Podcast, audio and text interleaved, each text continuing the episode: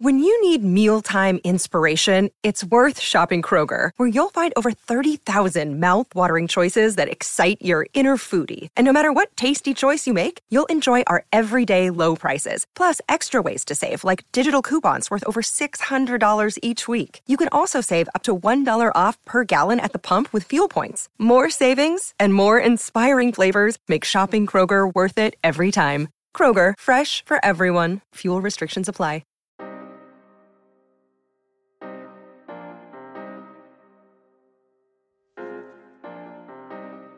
Hey guys, this is Emile Heskey, and you're listening to the guys on Coppen Fracas. The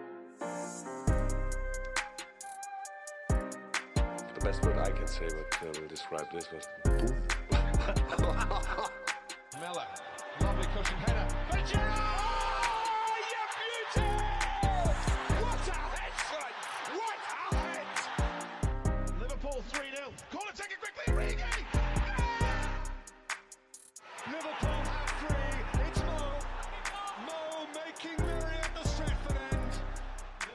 Is one way, Salah's the other. He's on Old Trafford. Hat trick here, Mo Salah. Hello, everybody, and welcome to this week's episode of Cop and Fracas. I'm your host, Julian. Uh, this week, I'm joined by three, um, three, three of Coppen's many, many regulars. But I'm happy to be here because, boy, this been this is to be honest, since the Wolves game that just went, it's been it's been a week of ups and downs. Um, I'm joined by Marco, Peter, and Mike. Boys, how you? Mm, I'm all right. I'm, I'm okay, I guess. Like this Liverpool team is just it's not really doing it for me at the moment. Um, I think if you if we had done this pod, like let's say straight after uh, after um Saturday's loss against Brighton, then you would have felt my real like raw unfiltered pain. But luckily, you know, we- we've got a win today, so it's not as much. Obviously, I'm still fuming with this side. I'm still like, um, yeah, this side is it's not moving me at all. But mm, a win, uh, it's all right, I guess. It's all right. I'll take it, man. I'll take it. You know that, that, that that's what you got to take nowadays with with what this team is giving you. Um, Marco, how are you feeling? Um, I'm all right, man. Like, I've kind of written off the season already, in it. So, anything positive I can like be happy about. So I'm happy about this Wolves win and the response that this team's giving me. Um, especially the young lads in it. Like seeing the starting lineup, I wasn't expecting too much, but them not put it in. And in the chat when I was saying play kids, it might have been something that we might have to do for the rest of the season still. And Mike, how are you feeling? brother, I'm good. You know, it's just like Mark. I've kind of written off the season in terms of what I wanted to, going into the season. I know it's no longer possible, so I'm just kind of in a whatever mode. It's it's weird because I'm just in a in a place of apathy now, where the def- um, the Brighton defeat, because of the nature of it, got me very angry. But in general, like Liverpool defeats, just haven't really been moving me either way recently. I'm just like whatever. Even the wins don't really move me that much, and my enjoyment for football relies a lot on Liverpool being good, and obviously I love the sport. So at the moment, I'm not even watching the big games, and if I'm watching them, I'm kind of having them on in the background. Like, yeah, it's just uh, it's not the best period, but I'm good because I'm I'm at the stage now where I'm beyond the raw anger stage and the raw like disappointment stage and the being upset, and I'm just at the stage where I'm just like, yeah, whatever, whatever. Life is good. No, you know what? I, I definitely share. I think we all share the same sentiments where we're at a stage of nonchalance when it comes to Liverpool, where it's like, oh, okay, um, you guys are losing. Okay. Oh, what? Um, you, you don't you don't want to buy players? Okay, we're in for this midfielder. Oh, okay. We're we're gonna lose this game. Oh, okay, this one's performing rubbish. Oh, okay. Like it's just like whatever, man. Like, ah, it's it's very it's a very it's not even frustrating anymore. It's a very weird feeling to be in, especially coming off of last season. But um, one of the competitions we did win last season was the FA Cup, and that's one we did play a game that we did play together against Wolves. Um, so from the side against Brighton on Saturday, we made I believe it was eight changes um, to the side. Um, Kelleher coming in, um, Joe Gomez starting, Milner starting, Tsimikas starting, Bajcetic starting, um, Naby Keita starting. Uh, I believe uh, Ca- Carvalho starting and Harvey Elliott. Um, did he start against Brighton? I don't believe he did. No, he didn't. So No, he didn't. Yeah, so he comes to the side as well. Quite a few changes. How are you guys feeling about um, the changes made by um, Klopp um, going into this game? I'll be honest. I'll be I'll be very very honest. When I saw that team sheet, I was a bit underwhelmed, and like I was I was happy with the midfield. The midfield excited me because I think that's an area we needed to freshen up, and also I've been saying for a number of weeks just start Naby Keita because whenever he's come off the bench, even against Brighton when he came off the bench, he offered something. Like he does carry the ball well. He off he brings a level of dynamism and energy to our midfield that some other players simply don't. So, but apart from that, I was underwhelmed. Like I was underwhelmed to see the front three of Gakpo, Elliott, and Carvalho. I was underwhelmed to see it, Milner starting right back. Um, I was underwhelmed to see Tsimikas starting. So I, I, I wanted him. What I wanted was a reshuffle in midfield, Salah and Gakpo and, and Chamberlain. Basically, a strong team, to- and that team to rebound and build some momentum. What ends up happening is young players come in and do really, really well. And I was saying to Peter, some of these young players actually, given how well they played, have now staked a claim. So I mm-hmm. don't think you can go into the Chelsea game and not at least give Bajcetic some minutes because the way he played today, the kind of authority which he played in a big game for us, given that we lost the Brighton game. Today was a forget the fact it's an FA, FA Cup third round replay. This was a big game for Liverpool season because if we lost this game, there's a real danger this season spirals out of control because the, the, the morale of the team would be at an all time low. So it was a big game, and these young players did well. The young players, I was thinking, why is he starting Cavalier? Why is he starting Elliott? Why is he starting Bajcetic? These players all did really, really well today. So, look, I was wrong. I was I was disappointed to see that team sheet and see him rest some of the stronger players. But well, I, I say stronger in inverted commas because they're not playing like they're the stronger players. But yeah, man, I was I was proven wrong.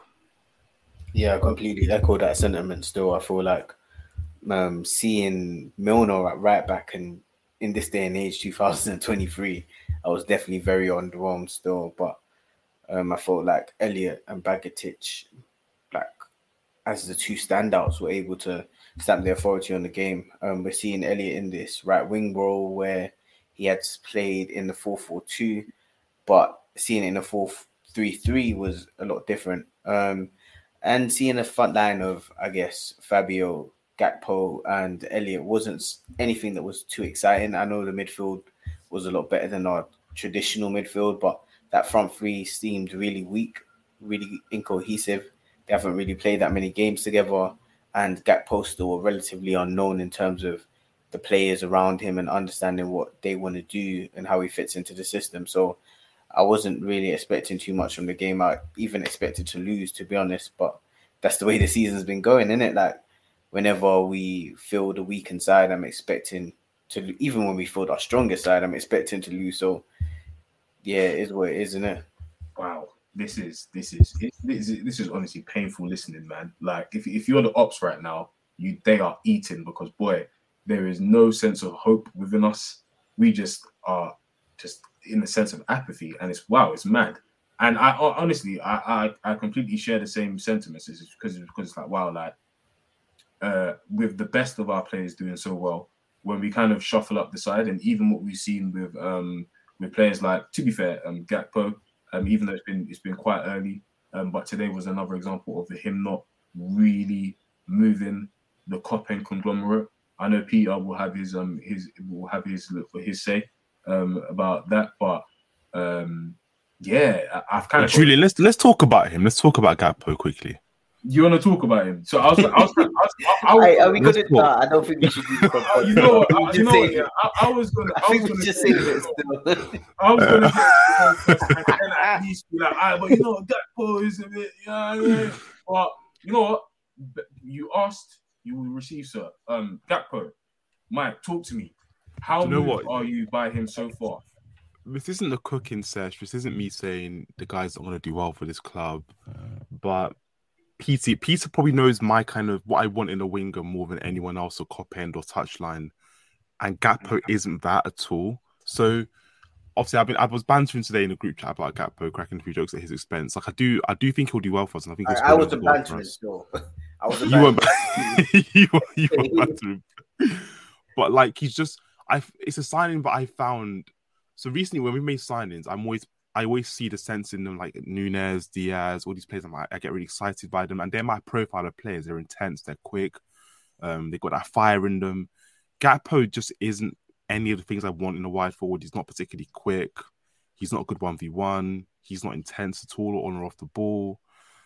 You know, he's yeah, it just doesn't excite me in the way that other players have. And, and again, this is not me saying he's not going to do well. I just I just don't feel moved by him. And whenever I watch him, I just feel underwhelmed. And yes, of course, there are the, the caveats of he's playing for a bad Liverpool team and he's not playing his favorite position. I get that.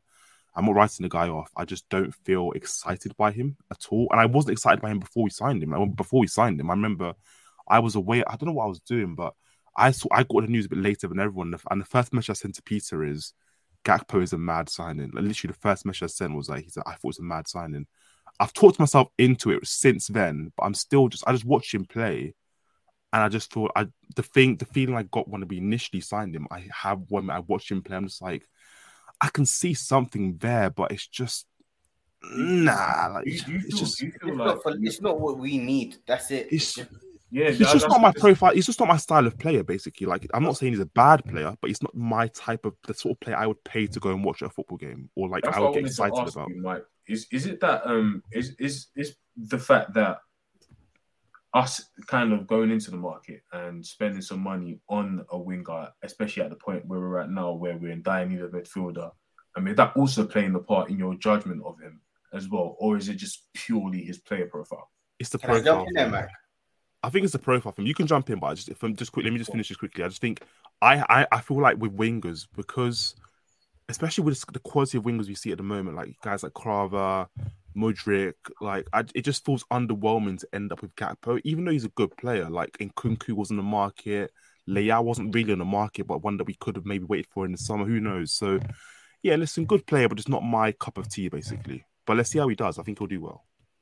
Um, yeah, just to follow up on that, yeah, I think it's a bit of both in it. In terms of player profile, we've needed a right winger more than we've needed a left winger. I understand that Diaz's injury has set us back a little bit, and he probably comes back in March if we have to like force that forward.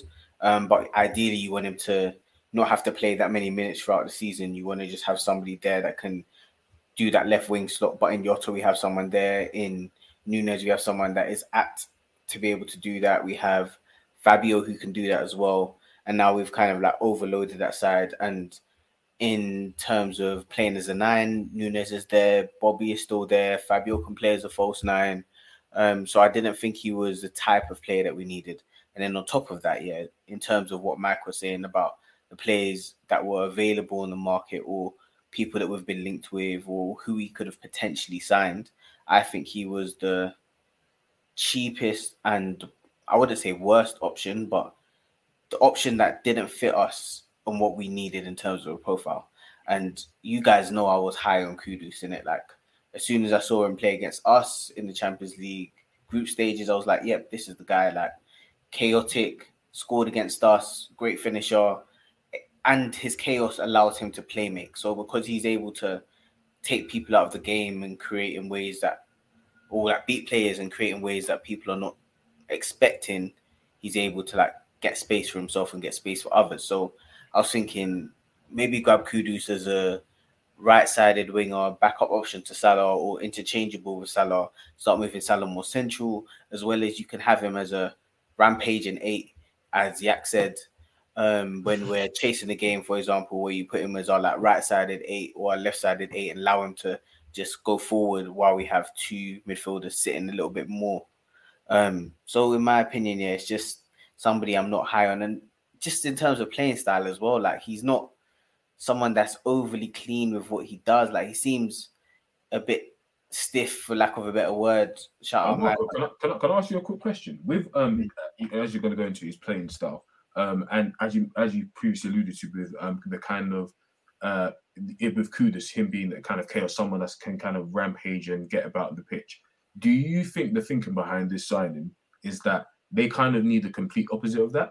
Um, because I do feel, and I think I've mentioned this before, I do feel like in our attack we have a lot of chaos type players. Uh, Nunez, um, Salah, um, in his pump is chaos, but controlled chaos, where he's able to get you forty a season. Um, we've also got Jar, who's not really the best with link up and is kind of, let's be honest, on his own thing when he when he's doing his thing. And uh, Firmino, to be fair, but he's just not. Um, but do you think like the profile of Gakpo, who's someone who's a bit more calm and collected on the ball? Um, I was gonna, I thought he was a good finisher, but after today, boy, um, I was kind of, uh, I may be wrong about that. But do you feel like we need that kind of profile, someone that's calm, someone that can kind of slow the game a bit, uh, slow the game, uh, slow the game down a bit, kind of bring um, Salah and Nunez in and kind of play off of them?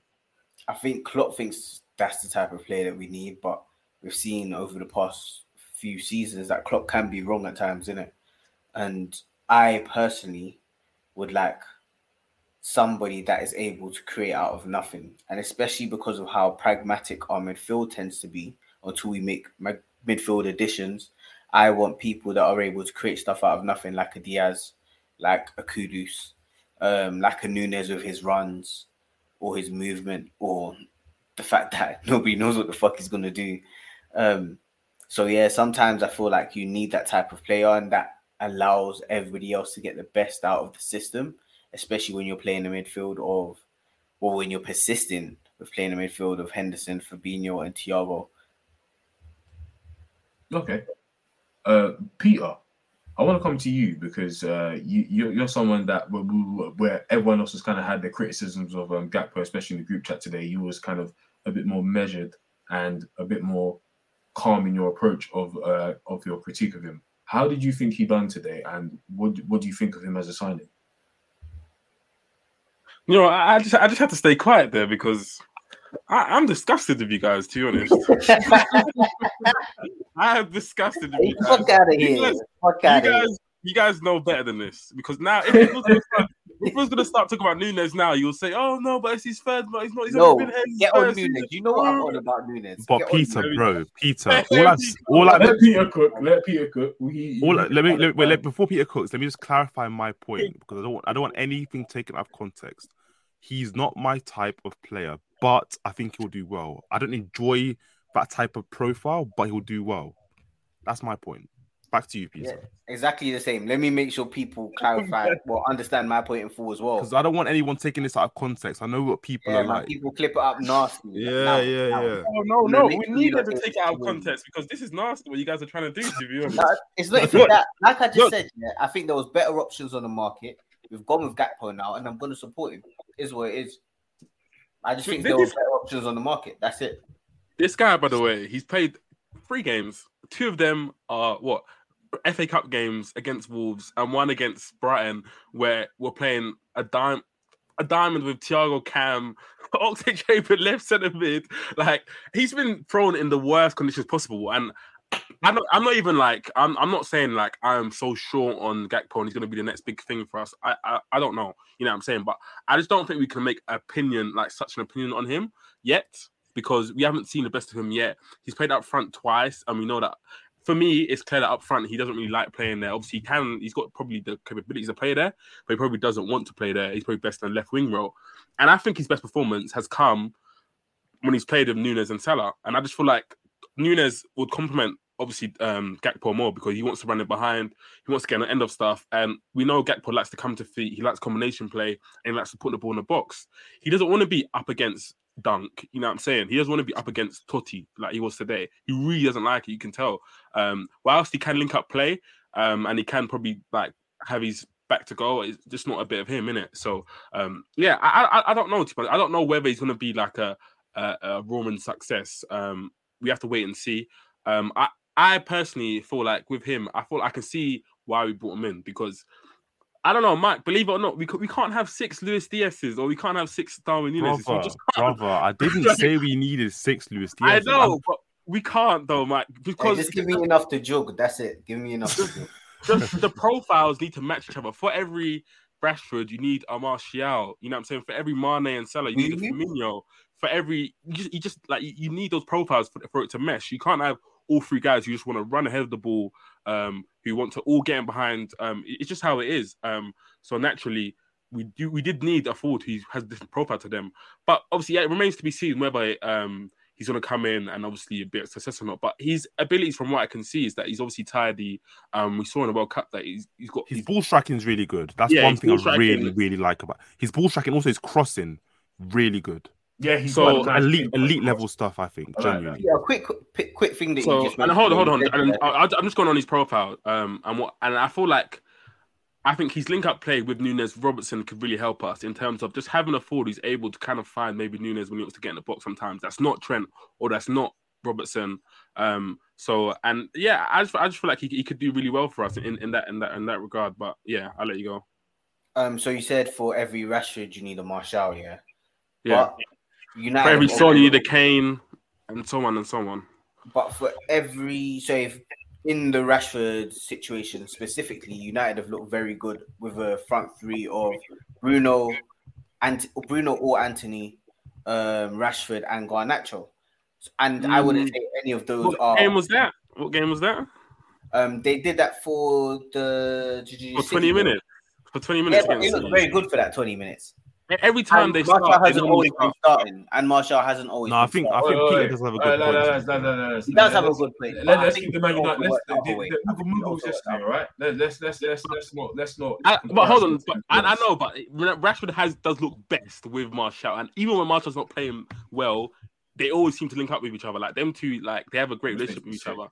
You guys Yeah. are saying. Too But anyway, but I don't know. It, it remains to be seen. I, I just want to see Gakpo in a situation where, like, he's playing with Nunez, he's playing with Salah, or he's playing with like a front three that's cohesive to his environment, and then then I'll judge him to see if he's a good player or not. And this is not me You saying like, one yeah, go we have you just just to just to sorry to cut you off there, but Mark and I haven't said haven't criticized him based on what we've seen for Liverpool. We're talking about the guy's profile in general. So, like from what I've seen for Liverpool, I can't judge him because he played in a dysfunctional team that lost three 0 to Brighton, and he's played in two FA Cup games. So I wouldn't write him off on that basis.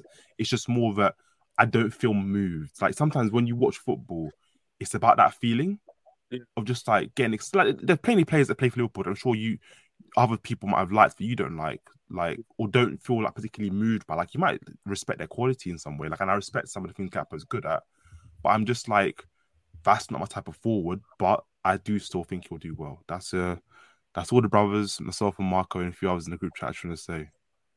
Yeah. Well, I know about that do well part, but no. Well, nasty, We'll nasty. well, someone that did do well today, Harvey Elliott, bad boy goal. Um, yeah, he was literally just uh, uh, quite early in the game actually. Um, he was just running across the pitch and received the ball well and just lashed at it. I don't know what else to say. No, Um, Julian, you're doing disrespect there, mate. Am I? That, that move there because it was actually um, I think they just had a chance there. I think eight Nori had a chance. Um, and we got the ball. I think Tsimikas Tsimikas got the ball. He fired it out as Tsimikas does, and then Thiago takes a peak touch, like such such such a great touch. I think maybe he's like That left, Thiago performance. he sets it up for him. That was incredible. Yeah, and then he sets up for. So we're- we're basically getting pressed, and then obviously Thiago takes a touch, gets up out of the press, and plays Harvey Elliott into space. And that's when Harvey Elliott obviously starts to drive, drive. Mona makes the kind of outside run, and then boom, he smashes it top corner. I don't know what Jose Sá was doing, by the way, but yeah, it was a great goal. Yeah, that, that, I, was because even when he shot, I was like, surely that that's a mad. Because it wasn't on because it wasn't on it wasn't on the screen. Um, Jose Sá, so it was like, surely that's, that must be a mad thing for you to be shooting like that. But then he shot. I was kind of thinking, why did you do that? But then obviously the camera shows went over, kind of loved him a bit, but fucking hell, what sure. I never. To be honest, I never knew how. I knew he had it in him, but I never knew he had it in him. You know what I mean? We ain't seen the dog enough.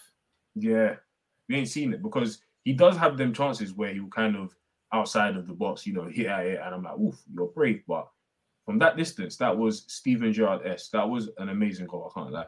Um, that was I was really happy to see that. Javier one of the youths that I actually have time for in this team. You know what I mean? Um, and Julian, I think he needed that goal because he's someone that has been doubted a lot by people, and I understand. I, I I'm a big fan of his. I think Klopp has at times mismanaged him in terms of some of the games he's started, like the Brentford game. He never started that game. But I think over the course of his season, you have seen his talent. yeah, I mean, I understand people that are skeptical about him to some extent, but there is this player there, and I think that we can utilize him, and he can be really useful for us in in particular circumstances like tonight. One thing I was um this season I was calling out for as well is that I feel like in certain games um him playing in that centre mid role uh, was kind of doing him an injustice. Um, but I feel I feel like today having him on that on that right hand side, um, he he looked a bit more comfortable, um, not having so much of the ball because I feel like in the middle there are some games where he gets too much of it. Um, but uh, uh, today he did get he did have a lot. Of, of course, he did was on the ball quite a lot, but I feel like it wasn't as you know it, it wasn't as detrimental to the team as it can be when he gets physically um, beaten in the middle. Um, how how how did you think he done, Marco? Um, you know what? Yeah, I think for someone so diminutive, yeah, he is very, very snappy into challenges, and yes, he can be beaten physically sometimes, but it's not because of lack of heart. Mm. Um, I feel like today he was smart with his movement. He conducted the play throughout the majority of the game and was able to like pick up smart positions, interchange, link up well with Gakpo on the right. Um, Milner was sitting back, so it allowed him a platform to build on. Like he knew he didn't have to worry too much defensively and was able to focus on going forward. But even when he was defending, he was able to get back, and I think it typified in the last. Well, the action typified in the last minute was where he, I think he won a challenge and we won the the throw in, and he started like cheering on the crowd and like you could just see Oh, he's a passionate lad, in it. Yeah, he's a passionate lad, man. You know that we love that at Liverpool, and we love pure passion. We love the fact that you're going to give your all to the team. And 90th minute, when the whistle blew, he fell to his knees, in it. Like he was completely spent because he's given it all that he could, and that's what I like to see from the kid, in it. Like I've been high on him for maybe two, three years now, in it. So it's nice to see him come. We'll see all my faith in him come to fruition, and hopefully he can kick on even more. Yeah, man. We'll definitely say this is his first uh, like top um, big season at Liverpool where he's going to get regular appearances. Because of course after that um, injury he had last year kind of um, halted his progress with it. But no, at 19, he's doing his thing, man. Peter, what did you think of um, Harvey Elliott today? Yeah, I, I thought I thought he was really good today. Um, he looked bright on the ball. He was like brave on the ball as well. He looked to do combination plays. Obviously, you know that he likes to do combination plays anyway. But he linked up with Gakpo. He linked up with um, what's it called? He linked up with Thiago quite well as well. Um, and yeah, I feel like obviously there's, there's just a conversation to be had around whether he should be playing centre mid for us or not, or he should be playing like further forward. Because again, he looked comfortable playing right wing. Um, he's not explosive, but he's intelligent. So that's what he has. He doesn't try and take on his fullback every single time. He'll try and look to do like a combination play. He'll try and look to come in to, to obviously to um, drive the ball inside. Um, so yeah, and I think just the thing with Harvey, Harvey Elliott is that when he's playing centre mid, even today, like he, he was in the corner um, in one of our plays, and it was like we were kind of defending, and he kind of like I think he done like a back heel. He kind of gave the ball away without looking, Hmm. and I was just thinking like he sometimes when he's obviously as he used to be a winger, he tries to t- he takes risks that probably a midfielder shouldn't take. Yeah. So when he's playing centre mid, like we saw against Brentford, um, like letting the ball roll or like doing a dummy, whatever, like he probably shouldn't do that. Whereas on the wing, it's not as like um costly. Yeah, but in centre mid, it's costly. So um, I was, I, you, you can't blame him. Obviously, that's a 19 year old. The 19 year old should be fearless. They should be taking risks. They should be doing that. But in centre mid, it's just not a position that lends itself to be doing that. So I don't know. It's just a conversation to be had whether he should be playing maybe as backup to Salah, or we should kind of find a formation for him where he can kind of play on the wing, maybe Salah in the middle, or when we do play him, he has to play with like maybe two more defensive minded um, midfielders. So um, yeah, I, I, I don't know. I, I I believe in Harvey's talent. Um, I feel like he's, he's a good player, but it's just maybe finding the right environment for him to kind of thrive in and um, to do well in. And it hasn't been the right environment for him recently. You know what I'm saying? Because we've been absolutely trash. But um, yeah, I, I don't know. I, I think he's, he's I think he's got a good talent. And yeah, I hope I hope he does get some more minutes for sure. But it just has to be in the right environment for him, I guess. No, I, I've got I, a question for you guys, yeah. Um, what do you think Harvey Elliott's best position is? Because at the moment, I think it's the right side of that 4-4-2 that we saw before the World Cup. I, I think playing- I, th- Yeah. I think he's I think he's a I think he's a very I think he's a very create I think he can be a very creative winger for us. Um he kind of reminds me I, I think I've mentioned this before um of Shaq um in like a young like a, a younger version of Shaq that prospect where he was like the top top talent where he was able to create from the wing. He wasn't wasn't necessarily a scorer but he was very um he was quite explosive um quick with his feet um but, but very good on the wing um, shades of, of course, Foden as well a bit. Um, as someone who can drop into centre mid, where I feel like there are games where I think it was Bournemouth um, where he did ball out at centre mid. So those open games where he kind of slot in and play as that extra um, playmaker in midfield. I definitely feel like he can do that. But you know, I, I feel I feel like he's got time. He's 19, so he, he's got time to figure it out. But for the, I'll say for the younger years, keep him on the wing, and over time, kind of get him into that number 10 slash possibly number eight role. Yeah, I, I would probably say that he's probably his best role right now is probably as a right midfielder. And notice I'm not saying like a right winger or like a right inside forward. It's just like a right midfielder, so like literally like a right kind of wing, a right kind of sided midfielder who able to kind of play not as far further forward as like inside forward. He makes kind of needs to make that out to in runs or running behind the defense, but be like Julian said, like that creative kind of midfielder who can kind of maybe cross the ball, have combination play, drop into midfield when he wants to, kind of thing. So, um, but yeah, I, I don't know. I'm saying this, there is there are games for him to kind of play that right sided, that right eight for sure. But it's just yeah, finding that right environment to kind of have him playing there. But um, yeah, he, he was really good today. What about you, Mike? Yeah, I see, I see him as an eight as well. I just think he hasn't got the explosiveness to ever be a wide forward, and especially what we expect from wide forwards in the modern age are players who are one and two, maybe players who have that. Yeah, they have that explosiveness. I don't think he has that. I think at times he's played well at number eight for us, but there are other times when he hasn't. And I think ultimately we need to pick his games because there's things he struggles at, at number eight on the defensive side of things. So obviously you don't play him against Brentford when you know it's going to be a game against really physically imposing opponents. You don't play him against Napoli where you're playing against one of the, what we now know one of the best sides in Europe. Um, you have to pick his games. Like the Bournemouth game feels like a perfect one for him. not Nottingham Forest at home. These are types of games you want to play him in where there's not so much pressure on him going the other way, and it's a lot about what he does with, with the ball at his feet. Because what when he has the ball at his feet, he's really smooth operator. So we know he's good in, in tight spaces. We know he's good um, under under pressure. He's he's got a good final pass. Like all of those things are the things he excels at. So you want to put him in games where he's able to showcase that. So for me, it's just a case of of of, of us picking his games when he plays right sided number eight for us. But that's his.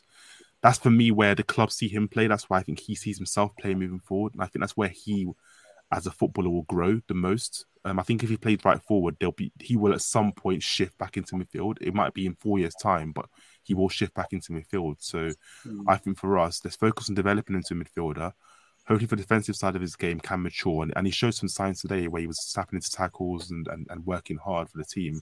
And I think a good thing about the kid is that he does have that he loves the club, which is which matters. I think those kind of intangibles do matter. Like he genuinely loves the club, and he wants to improve, and and you see that in the way he plays, and the way he approaches the game. So, yeah, let's uh, let's let's give him time. He's 19 years of age. He will develop that defensive side of his game, I'm sure, and I think he'll be a, a useful asset for us.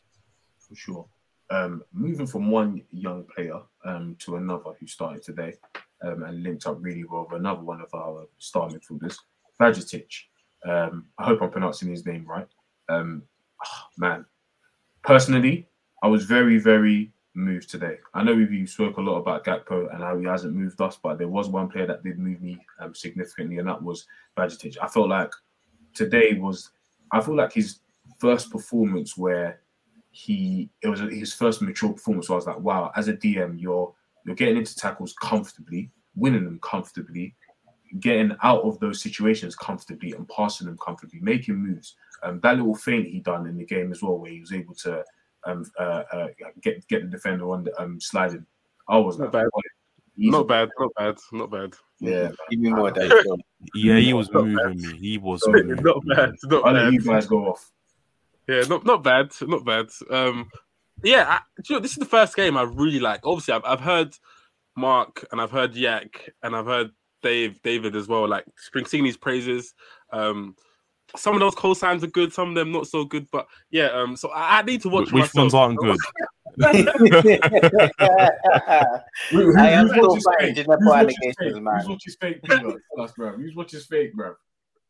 No, oh. it's, you know what it is, is he played a few preseason games for us in it and over the past two seasons and this past preseason, yeah, I think it was the Leipzig game. He was extremely good, and I think he came on in like maybe the 70th minute, created two goals just through mm. his pressing, intelligence of passing and stuff like that. And when you actually watch the kid, yeah, he's very comfortable like receiving the ball wherever, very comfortable like passing the ball off either foot and is very composed with what he does in it, and that's what you want from a CDM. Um, I believe, if I'm correct in saying, and feel free to correct me, listeners. He used to be a centre back, like a uh, yeah. ball playing centre back. Um, he's moved into the midfield role He's because of his? He's Spanish, isn't he? yeah Spanish still. That'll make perfect sense. You know how they like to do the whole ball playing centre mid slash centre back kind of kind of kind of vibe where you're able to switch between the two. So it makes perfect sense. Yeah, but he looks good, man. He looks like everything that you want to see from a CDM at a very young age, innit? And if he's able to build on what he currently has, then there's no reason he can't become a quite decent level CDM. I don't know what his ceiling is at the moment. Um, it might be like a Rice ceiling, like Declan Rice. It could be higher than that. It could be lower than that. I'm not too sure. I need to see a little bit more. Yeah. For sure. Uh, yeah, hold on. I was, I was just gonna say like, so today was, uh, I think it was one. I, I thought unfair to judge him in that City game where obviously he's playing against Rodri, he's playing against Kevin De Bruyne, he's playing against Gundogan, first game back from obviously the World Cup. So I feel like today I really just wanted to see like him in full flow, see him obviously next to Thiago, see him next to Keita, kind of like elder statesman, and yeah, he really impressed. Um, the thing I liked most again, it's just it was very like um reassuring, re- really like warming to see uh, a player like a midfielder picking up seconds, picking up thirds, snapping to challenges. Even when like I thought, okay, Nunes, Matheus Nunes is coming on now. He might struggle a bit to kind of cope with him physically, but he won some duels against Nunes. I was I was quite surprised. Um, and yeah, when, when he was getting pressed as well, he had a couple of li- nice little moves um to get out of the press. Obviously, saw that body feint. Um, was comfortable with the ball, finding people in between the lines. So yeah, it, loo- it looked like a good performance um from him. Um, it's just whether seeing that maybe he can cope maybe against, like I said, physical presence and physical like midfielders um in, in the Premier League. But it's a great start to his career, and obviously I, would like to see more of him. Obviously, the the literally the standard is really low right now Yeah, because yeah, we're just seeing we were seeing midfielders, we're seeing Fabinho, Henderson maybe averaging one tackle per game, one interception per game. Like they're not getting close to midfielders, so it was just really refreshing to see midfielders able to kind of get up and down the pitch, win these tackles, not get there like I don't know five minutes too late and having to bloody foul their man or whatever. So yeah, um, it was it was a really good performance from him really reassuring performance to And see. one thing that I don't want to kind of understate is the, I guess, link up between our midfielders and Elliott. I felt like this game, the pressing was a lot more cohesive. They were able to understand each other's movement, and you saw that get the best out of Thiago, where he was able to do like these little dummies because he knows the people around him are on the same wavelength, and they're able to pick up these balls. Um, even for the goal, his touch around the corner was because he knows the players. there. Thiago was cooking Thiago something was really special. This is the Thiago that I want to see. Everybody else Yeah. doing the dog work around him, and he's able to just cook. I he still like does some dog work, and he still does make challenges. But I want him primarily on the ball. That, that's what I was gonna say. I felt like um, one thing that was very interesting today was um, the amount of energy that was in our midfield um, that was injected into our midfield. I felt like Bajcetic brought that. Um, he's like obviously a, fre- a fresh set of legs um, coming into that midfield, especially with tackles. So Thiago, even though he was doing a lot of dog work, and that's I think like it's one of my one of my favorite games of Thiago this season. Of course, it's FA Cup against uh, Wolves' second team, but still, you know, um, beggars beggars can't be choosers at the moment. Um, with Thiago, he was very commanding. He was going into tackles, getting up from those tackles, making passes, making the right passes, getting into positions where he was receiving the ball. Bajcetic was also kind of like um, his bodyguard, where like even though he was in trouble, he was always there to kind of bail him out and get the ball comfortably and pass it on. Also, of course, we're gonna. Um, I feel I feel like we can end the Wolves game here, um, but I want to give a quick shout out to Naby Keita. Nothing more, nothing less. You played well today, innit?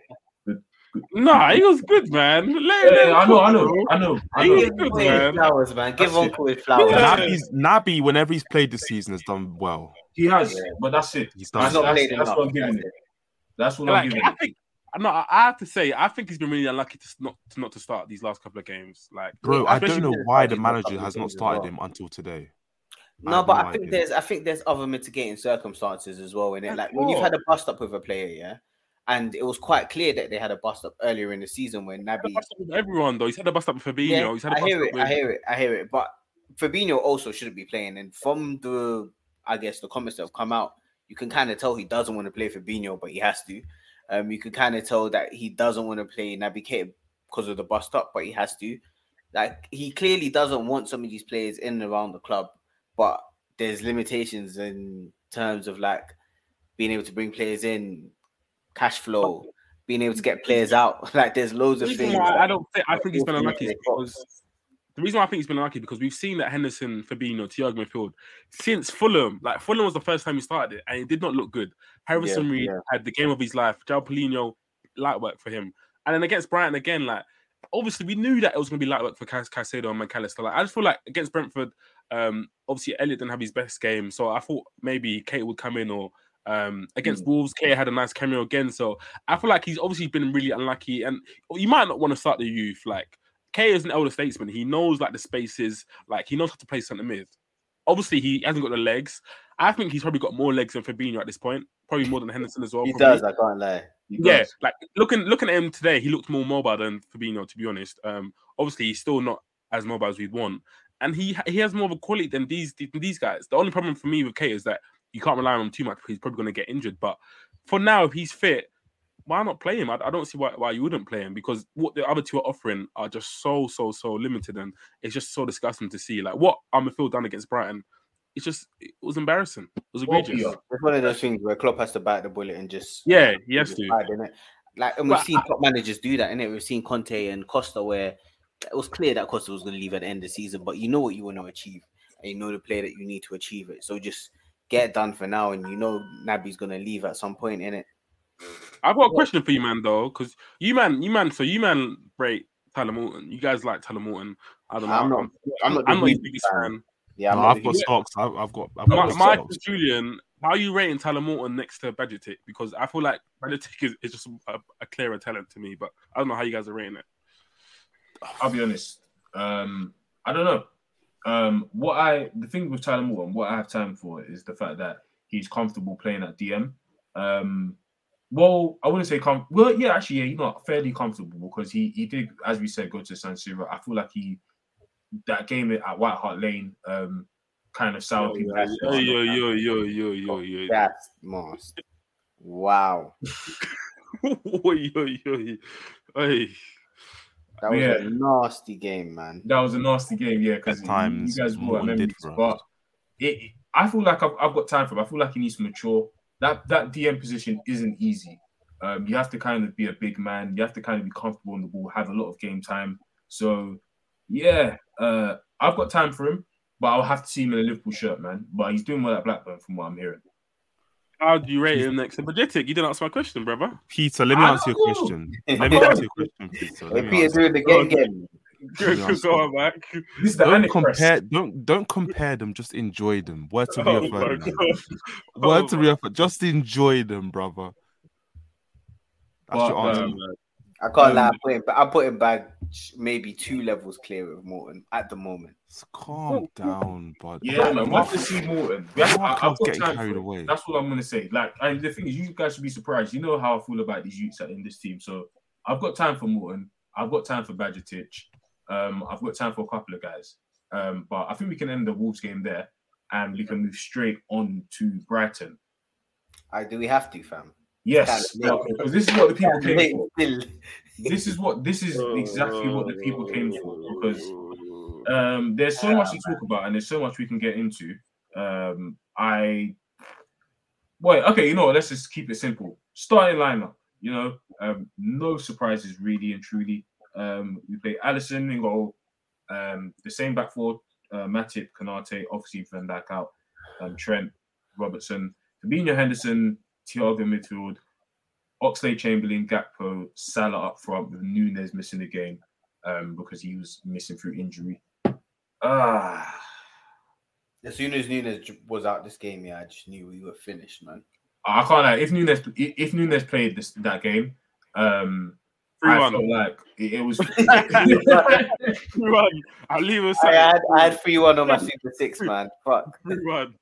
I can't lie. If Nunez played that game, I feel like it would have been even more frustrating because we might have scored, and I don't think he would have been the scorer to be honest, um, with the way he's going.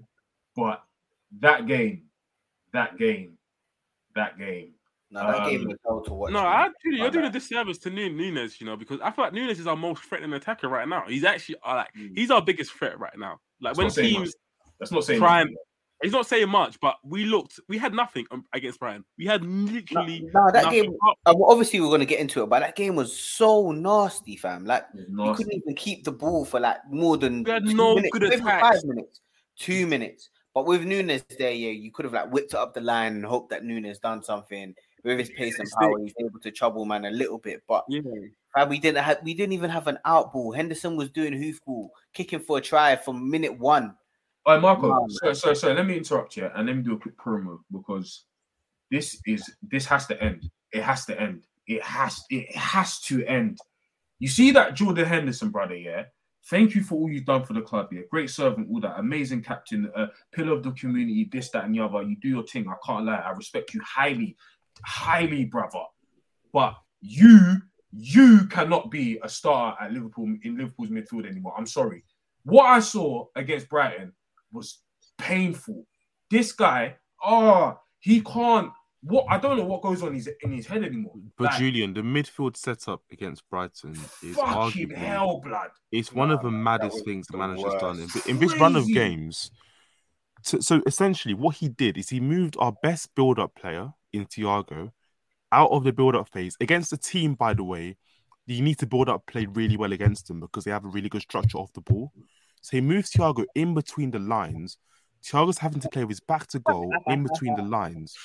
It was genuinely, but because I I didn't watch the game live, so I watched it back. And I was Peter told me before that listen, the shape's a bit mad. When I watched it, I said, "What, What, bro? Hen- I don't. Was Henderson? I don't. I don't. I don't know. I don't know. bro?" He had Henderson and Fabinho receiving off the centre backs to build play. Yeah, like That's- even though it was was a diamond, yeah, it was a bit of a weird, like lop-shaded diamond. So In you had first- Ox trying to the- press, you had Thiago trying to press, you had Gakpo trying to press, and you had Salah trying to press. And then once they didn't win the ball, yeah, so there was so much space between Fabinho and Henderson, and Brighton just popped it through. There was the the clip that people posted in the chat where Oh, that was painful, Yeah. bro. The the- commentators the literally it. saying it. He's like, "Oh yeah, like there's so much space in behind, and this is what they're waiting for. They're waiting for a mistake." And Marco, as I was soon as watching it that gets there, stream.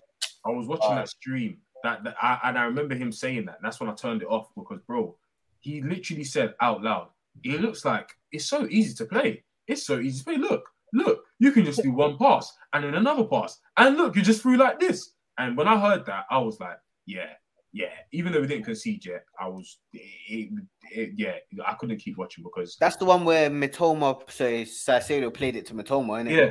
Yeah, and Mitoma should score really. yeah, He Mitoma should've score. All right, He was Trent. hit- he oh, was hitting, by as way. well. Trent, fucking hell, blood. Ah man, And you know what? Yeah, you know what's You know bad? Yeah, I could... you know what? Yeah, hold on, Marco. You know what? Yeah, let me let me give let me let me actually say this before. I, I think all of them got yellow cards on that side. You know, I think Trent got Yeah. yellow card. Matip got a yellow card. Trent got a Yeah, yellow card. Mitoma, listen, Mitoma gave them a bad He day. them, but let me say this: gave them a team, bad team, day. they were overloading on Trent's side. They were, but I cannot lie. That Mitoma, that Mitoma, you Trossard. I don't know. You, yeah, you you you can't be moving mad right now because this Mitoma you is taking your spot calmly. He is moving crazy. He spazzed on Trent. Trent had a bad bad day. What, what are you saying? How how how is Mat- Mitoma for you guys? He, he he's wavy. He, he he's he's an absolute nightmare to deal with. Direct still. Yeah, direct. He's good dribbler. Um, he's great one v one. Even against Arsenal, um, Yeah. he, he gave Tommy Tomiyasu a bad day. Um, Out of the top he's- six, yeah, I would say him and Noto are like the two standout wingers for me still. No, I don't think the guys yeah, like Zaha and Olise, bro. Now, of course, of course, but they're like the the Olise hype, man. they're like the known quantities, isn't it? Like these man. But are anyway, anyway, let me let me let me let me let me, go back to this what the shape thing because I was actually before but the in the pre like I think I can't remember I think it was like Friday or the Thursday I was looking I was listening to a podcast I won't say the podcast but they were just basically saying that what Brian had been doing since um the De Zerbi yeah what what Brian had been doing since De Zerbi is like um kind of came to be a manager is that he has this kind of this really like um decisive kind of way of playing out from the back where he wants he's like he's, he gets his centre backs to kind of and you know he gets his goalkeeper and his centre backs to be kind of positioned in such a way and like they kind of keep the ball and they don't really progress the ball until you press them. So it's kind of reminiscent of like Man City, where like I think we've all seen that video where it's like as soon as they they jump, that's when you pass around them. So what they they literally just kick it between each other. The centre backs will kick it between each other and they wait for you to press them. And as soon as you press them, they pass around the outsides and then they're Mm. kind of through on goal. And we literally played right into their hands. I couldn't believe what Klopp done. So he got four of our players to press them, and this is exactly what Brighton wanted. So what when as soon as they pressed them, like we didn't have obviously we didn't have we didn't, wasn't playing with any wingers. So they literally passed around the outsides. They got to their fullbacks or get to Caicedo, and then they'll give it to Mitoma, and that's it. They were through on goal, and I just couldn't believe how kind of stupid the lineup was in terms of having four guys, and four of them don't are not really known pressers like that. Um, Gakpo's never been known for his, his pressing. His numbers at PSV, um, to be fair to PSV, are not a pressing side. His numbers at PSV are for pressing are not very good. Um, Thiago, we, we know he hasn't got the legs to press. Obviously, he can press on structure, but he hasn't got the legs to press. Salah has never been our best presser. He can press in the system, but he's never been our best presser. Ox as well. Like these are players that don't obviously don't play week in week out with each other. So that was always going to be a problem. And then you had Fabinho and Henderson, who they know they haven't got the leg, so they're just thinking like, "Boy, we're stuck in an island here. We better not move." So Yeah. when you press, you need all your kind of um, functions of like the team. So you need defense, midfield, and attack all to kind of press together, and all for them not to be as many gaps between like all the functions of the team. But there was such a big gap between our attack and our midfield and our midfield to our defense. So it was just so so easy to play out for Brighton, and we literally just played right into their hands. And no word of a lie, we could have been three or four nil down in that first half. Like, Easy. and that would have been deserved. It would have been deserved because Yeah, we but were there's so so many horrible. ways to mitigate that though, which is why I'm so annoyed at Klopp. Like, obviously, this team can't press, and We had to concede got the legs to possession. I think we had to concede possession um, and just be like, possession and play on the counter-attack. We've done Yeah. that before. We've done that before, and it's nothing like like for us to do so. In it, things shouldn't be say gang gang press shouldn't be your live and die by tactic, especially when you have older players in the team. In it, you should be able This to is- adapt. You should be able this- to change it. Sorry, this has been my criticism of the manager in that he he told us in the summer what type of midfielder do we need. So he has faith in this group of players at his disposal, right? So what's being served up by this group of players he has trust in is simply not good enough. And, I, and look, I love the manager, and I, I I would never be calling for his head. I think that anyone calling for his head is, is being an idiot. But I do think the manager has exposed us at times and hasn't set us up in a way that's conducive to success. And we see that time and time again. Like the setup against Bre- Brighton, it's just an absolutely insane way to structure the team. Like so many players are, are performing new roles because now we have Thiago playing as number 10, performing a new role. We have the midfielders performing a new role. If you notice, Robertson's a bit more tucked in on, on the left hand side. He's not really mm-hmm. bombing forward. He almost becomes like a third centre back. That's a new role for him too. So all of these players all of a sudden doing new roles against a really confident, sharp Brighton team. When your te- when the team's un- hasn't got confidence anyway, it just feels a bit weird. And like some of his tactical tweaks, like this was a tactical tweak, they don't actually make us stronger; they make us weaker. And as these as he makes these tactical tweaks to make us weaker, the players lose confidence in his plan. They lose confidence in one another. You just actually see them one like just see them so dispirited. Like the the, the one moment where I knew that the game was going to be a long day was when we gave away the penalty in the first half that got ruled off because of VAR. Um, They players don't even press, bro, the players don't even protest the penalty. Alisson just Like, says, you know what? even- Fair They're enough, just man. res- they're just resigned to it. And I was I just like like, him. The funniest thing about that, yeah, he steps on Alisson's arm, innit? So Yeah. bro, but Alisson should have been penalty, going mental. Alisson Alisson doesn't should have been. complain. Alisson Alisson doesn't even complain. Alisson don't care complain. at all. He's just like, I I was- was cool. I was staggered. So that's that's a team that has literally no belief, and I oh, I just think the manager because especially because he has faith in this group. Like he literally told us in summer, I'm happy with the midfielders I have. And look, that could have been him. So I don't the code stuff. I don't know. I don't I don't buy into all of that stuff. I genuinely do think he is happy with the group of midfielders he has.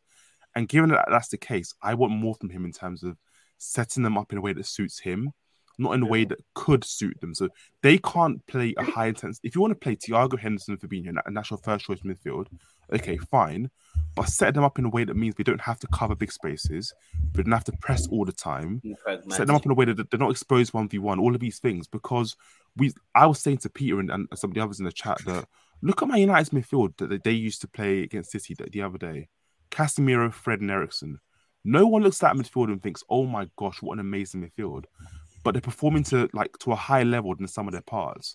And I think the midfield we have at our disposal, Fabinho, Henderson, Thiago, yes, they have their flaws and yes, they have their issues. But I still do think in a particular setup that's a bit more conservative, where they haven't don't have to cover that much ground, where we are matching our our style of play to their profiles, I think we can get a lot more out of them. And I think that's down I'll, to the I'll be. I'll be honest, Mike. I, I, th- I think you're being quite optimistic, and I feel like you're being optimistic in the fact that uh, these players and the Brighton game kind of proved, especially with even even Wolves today with Fabinho when he came on, um, that some of these players are just physically done, man. Like there's only so much there's there's only so much mitigation you can do for their faults. Um, Henderson, for example, in the Brighton game, his um usage of the ball was some of the poorest that I've seen this season. Let alone and Henderson plays like he doesn't want to be on the ball. yeah, he literally, literally, he literally plays like he receives the ball just to give it away all the time. And as a centre mid, fundamentally, that is not what you're supposed to do. You're supposed to shield the ball. You're supposed to progress play. You're supposed to at least put some comfortability. He does not do that. Fabinho, for, uh, on, on, on the other hand, we've mentioned how these guys are averaging one tackle a game. That is a physical problem for these guys. Like I've literally seen, especially for the first goal. We can even talk about it. The first goal with Matip, he's another example as well. How he was able to just get the ball, a bit of pressure was able to put a, a bit of pressure was able to throw him off. Gave away the ball. Um, he's trying to pass it to Henderson, who couldn't even get to it. From them, we were just able to get pressed. Some people weren't able to get back, and I just feel like the physical and mental side of five years, five seasons of football have absolutely done some of these guys in. Henderson, to be honest, even before that, he shouldn't have been starting anyway, in my opinion. But guys like Fabinho, where he's been moved from centre back to centre mid, centre back to centre mid in certain seasons, centre mid, and then he goes gets injured and plays and has to play um, off of an injury again. He's physically done, man, and I don't think there's any mitigation or any any sort of tactics we can do to, we can do to mitigate that. No, but Julian, I, I have Well, I to say to you, though, like, like Julian, we're ninth. You know, like we're literally ninth, and I don't think these midfielders are reminiscent of being ninth in the table. Like, and I'll, I'll give you some examples. Obviously, you might not think that, um, like it's possible, but we beat Tottenham, we beat Man City, and we played in the. I feel like we played in a style that was more conducive and that helped them a lot more. They didn't have to do as much running. It wasn't in, like it wasn't really physical battles. It was more just kind of picking our battles, picking our times to attack. Being And- explosive in moments as opposed to being explosive. Yeah. Are Tottenham a good team though? I Are Tottenham a good team? Tottenham Yeah, are Tottenham yeah, at the time were a good team still. I think They- they were on a run of form when we played them. They're- I, I, felt, I felt like I felt like even at that time, um, many people were saying that Tottenham weren't playing well. They were just winning games, and I felt like even then, um, the midfield battle. I remember we even discussed it. Bentancur, um, Bentancur, Bissouma, and Højbjerg were balling out against us. So even in that, Yeah, game, but I'm battle- saying that naturally though, but naturally, like you can still win, and you can. We we had to concede a midfield battle there because it was like they're too athletic for us. I mean, we've seen Real Madrid do it against, and Real Madrid has to be the best example. And I keep using this example, but Real Madrid against Chelsea, they knew that they could not compete with Kovacic. They knew they can't compete with Kante last season, so they let Chelsea have the ball and then Modric Kroos. They just picked their moments and they beat them. Mm. So But we Maybe- don't have anywhere Yeah. near the quality of Modric of Kroos or, or, and Kroos on the ball though. Near, No, but- have- it's not got- about having the quality. It's not it's even. about It's not even. That's a drastic example. innit? But Exactly, the because- principle is still I the think same. what- I think what we're saying, is even the when, even when we do get the ball, sorry, even when we do get the ball, for example, if you use Real Madrid and um, Thiago Modric- Fabinho, they still have quality, bro. Like Yeah. yeah, they Ah, have quality. Fabinho, let's Thiago Have enough quality on the ball, They have enough quality on the ball, bro. They have Nah. enough. Thiago, You can't just say that. Fabinho themselves. They Thiago, yes. Fabinho. Let's be honest, man. It's it's it's not that anymore. Where he's the where he's creative, Bro, Even- we're not disputing that they've regressed. What we're saying is they can still perform better than they're showing in a different setup. That's literally all we're saying, bro. Ah, Exactly. we can Like you can't just say, Julian, but not every midfielder has legs. Like it's, you, you, you, don't- you, you, and you, you can't always set up to have like a a system or style that needs pressing or needs intense or needs like like we see Busquets. Busquets has been playing for, for many years. He can't run. He still can't run. So You guys are you guys are comparing the most elite of midfielders to. Okay, to let's talk about let's, let's talk about someone our level. The fat. Yeah, let, let, let's let's let's bring it back down to can't earth. run. He can't run, and he's still able to influence games because of IQ. He doesn't need to press. He just knows when he can pick and choose and cut off passing lanes. And I feel like at this moment in time, that's where Henderson and Fabinho would be best used, cutting off passing lanes, retrieving the ball, and recycling. Pass that to Fabinho, pass that to Elliott. Let let's get moving up the pitch in it. They're good enough passes to thread through the lines. In Fabinho's case, Henderson can do it. Maybe one out of ten. maybe one out of ten in it, like maybe two out of ten out of pushing it. But Jesus Christ, those numbers. hey, ten percent shooting for this is not. This is not. this is honestly not convincing me. I can't lie. Um, Anyway, if we done it against the Henderson's games able to, if the games are the best yeah, examples. Like against Man City, we was able to kind of sit in, take pressure, and choose our Mm. moments to attack. Like we we looked we looked more dangerous than City did in that game. I felt like we did anyway. We had more attacks, but that's because we choose our moments and we didn't like. We every game, I thought Klopp still has this kind of fascination of winning the midfield battle, being a better team, having more possession, and we just can't do that at the moment. Like I'm sorry, Klopp, but we, we can't do that at the moment. even today, um, not not to go back to Wolves game, but Wolves had what- I think they had like close to double the amount of passes we made today. We're just not that kind of possession team. We just can't. I just we just can't hold on to the ball and control games like we used to. And I feel like that was the key to our success. Like even though we didn't have the most technical midfielders like a De Bruyne or the David Silva at the time, Kovacic, we got through games with control, um, especially with the position that we have. And as soon as we lost that, especially in our midfield where it feels like if you a couple of cut, uh, cut, a couple of passes you can cut through us like butter. Yeah, it's a it's a mad one.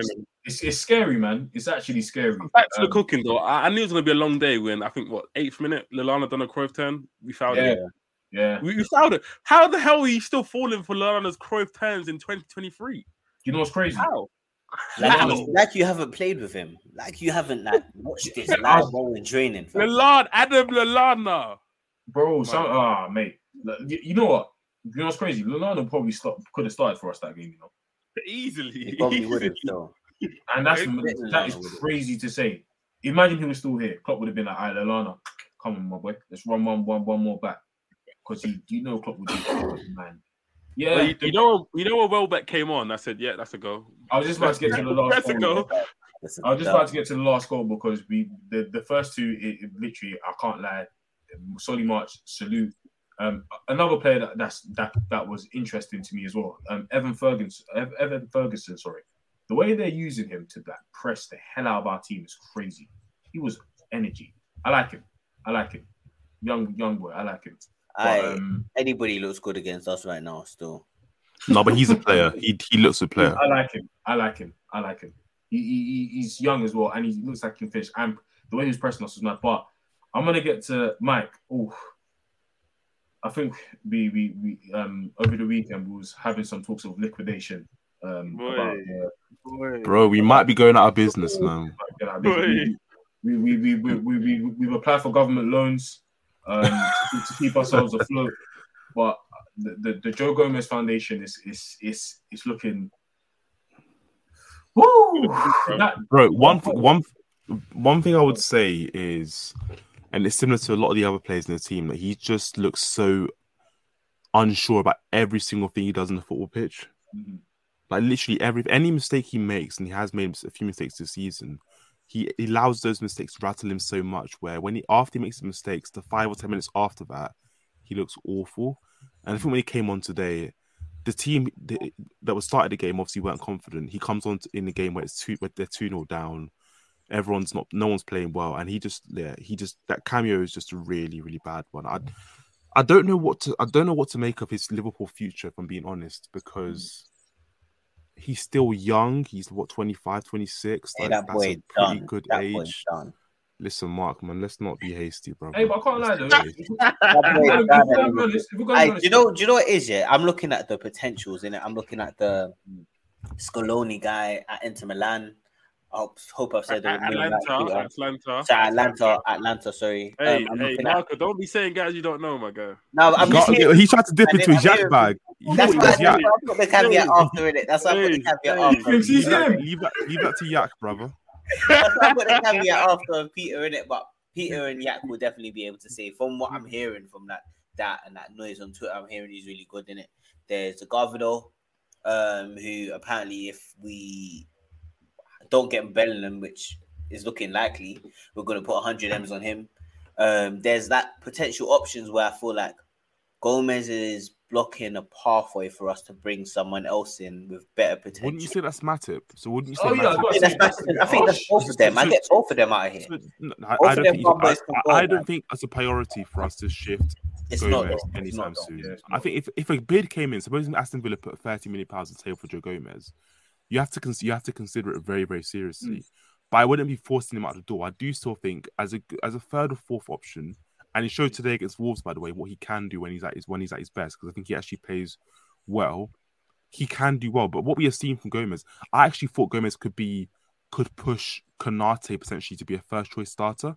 Same. I don't think he's that level now. I think there's a clear gap between him and Konate in terms of their ceilings as players and in terms of what they're going to do for us. But I think Gomez can still be a valuable fourth choice option. Yeah. I really do believe that. I, I definitely feel like him being a, a homegrown a homegrown talent as well. Um, Yeah, a yeah. part of our homegrown. plays a I still. definitely Been at the club like for a long would- time. All of these things for a long count for a lot, man. I, and the thing is, I feel like with Joe Gomez, and this is what I was discussing before here as well, um, that the symptoms of what of most of his issues, especially on the pitch, is definitely mental. Um, he's had we've got to remember he's had some big, big injuries. Like most injury, um, some like I think he's had a knee, one of the worst knee injuries twice in the same knee, an ankle injury that that kept him out for a year. Even the way he started his Liverpool career, it's it's been tough. So I feel like, especially in moments, especially uh, against the, even that one against Welbeck, where he was able to flick it over his head, things like him jumping, he's not just confident in it anymore. That's because he doesn't want to head of the ball, though. That, that's bullshit. He just don't want to head of the ball there. He, he just been an idiot there. Uh, I'm, I'm, I'm, I'm, What are you saying? He's not trying to not trying to mess up the sponge curls. Yeah, yeah, yeah, man. Come man. Stop, Peter, bro. I'm trying to, I'm trying to recruit a bit. You know what I mean? Bro, they take they take a long time to do, man. I hear it. yeah, man. Bro, Like, bro. knees, they don't Man, work man, he, he done that thing. You know that thing when the ball goes like head high and you start you close your eyes. you- Yeah, he actually did as well. he he actually his did as well. He But closed his eyes. You know, uh, I- I'm not trying to head. But the, the only thing of Gomez is that I would want to keep him like you said because he's homegrown. But. Him and Jones are kind of like are one of the only really like sellable assets that we can kind of have that hold value, but also are not so so so key to the club that Mm. um that we can't sell like a center for instance. But like Gomez and Jones, they both would fetch us like a good amount of money, maybe 20, 30 million or whatever to, to raise. But at the same time, Forgo they're homegrown options. What did you say, Marco? I was saying, like, do you forego that now, knowing that you could probably get like 30 million, 20 million for Gomez, yeah? And then you have him as a third, fourth choice for the next season, and that value just starts to go down. And I Yeah, get that- that's the go problem. to what you lot were saying about third choice and fourth choice, yeah. Ideally, I want my third choice to be pushing. So obviously, there's two centre back slots. I want my third choice to be possibly pushing to start. And if everybody's fit, I don't see Gomez currently doing that with the starting combination being Van Dijk and Konate. I think if Matip goes though, um, we can definitely look at some options in, in the market and see if we can get like a third, even a, a third midfielder to push Gomez because he is quite injury prone as well. A fourth, sorry, fourth um, centre back to push uh, Gomez because he is quite injury prone anyway, um, and then he can evidently push that push that Konate Van Dijk level if he's talented enough. Because I, I definitely feel like that's something that can that we can do. Um, but obviously we've got to I don't know if Matip is looking to leave or we're looking to move him on this summer. I would hope so, if I'm honest. I'll, I'll start Gomez until Thingy comes back, until Van Dijk comes back. I've had enough of I'm okay man. with that for now, still. I've had enough of Matip, man. You sit down, brother. Matip just looks like he's lost his passing overnight. He Yeah. looks even worse than Gomez in terms of confidence, and that's shocking to say. Like he was, ha- he's coming off one of the best seasons that we've seen from him last season. So no, I- no, no, no way, no way, no I way. think the What what do you mean, no way? better? I think his um his uh the season we won the Premier League, he was quite good, very good actually. Oh yeah. He barely played that year, bro. No, no, No, he was. No, it's the season we won the Champions League, wasn't it? Barely played. No, Yeah. if he won the Champions League. I swear that was Gomez's for a yeah, Gomez. Gomez started the season and then he ended. Yeah. And Matip ended it. And then, Ma- and then Matip Matip, actually Van Matip, yeah, the then. Matip played the Premier League season. I think it was that was his best. I season. even think last season he was very good in his own right. And if you're saying that season, then I think it's debatable, isn't it? I think he arguably last season is top two, maybe first. And if he's coming off the back of that with no serious injuries, um, not going to the World Cup, being able to train, why is his confidence just falling off all of a sudden? Like, why is his passing so Do you know? Do you know what it is? I think Julian, you hinted at it earlier, but it's something we probably need to talk about. But the psychological toll of just playing for Jurgen Klopp, this intense football, and also what happened last season, Yeah. has probably affected a few of the players in ways that we can't quite. It's hard to understand how much Hey, it's, stop it's that shit affected up, man. players. Pause. But no, but bro, think about it this way, right? So we get to the point of the season where we I won do the hear it, though. Premier I do League hear Cup. Playing around. and the way in which we lost the league and the Champions League is so heartbreaking because the league is literally like, bro, Villa go 2 0 up and we have it in our hands, and then City do what they do. Heartbreaking. Gerrard.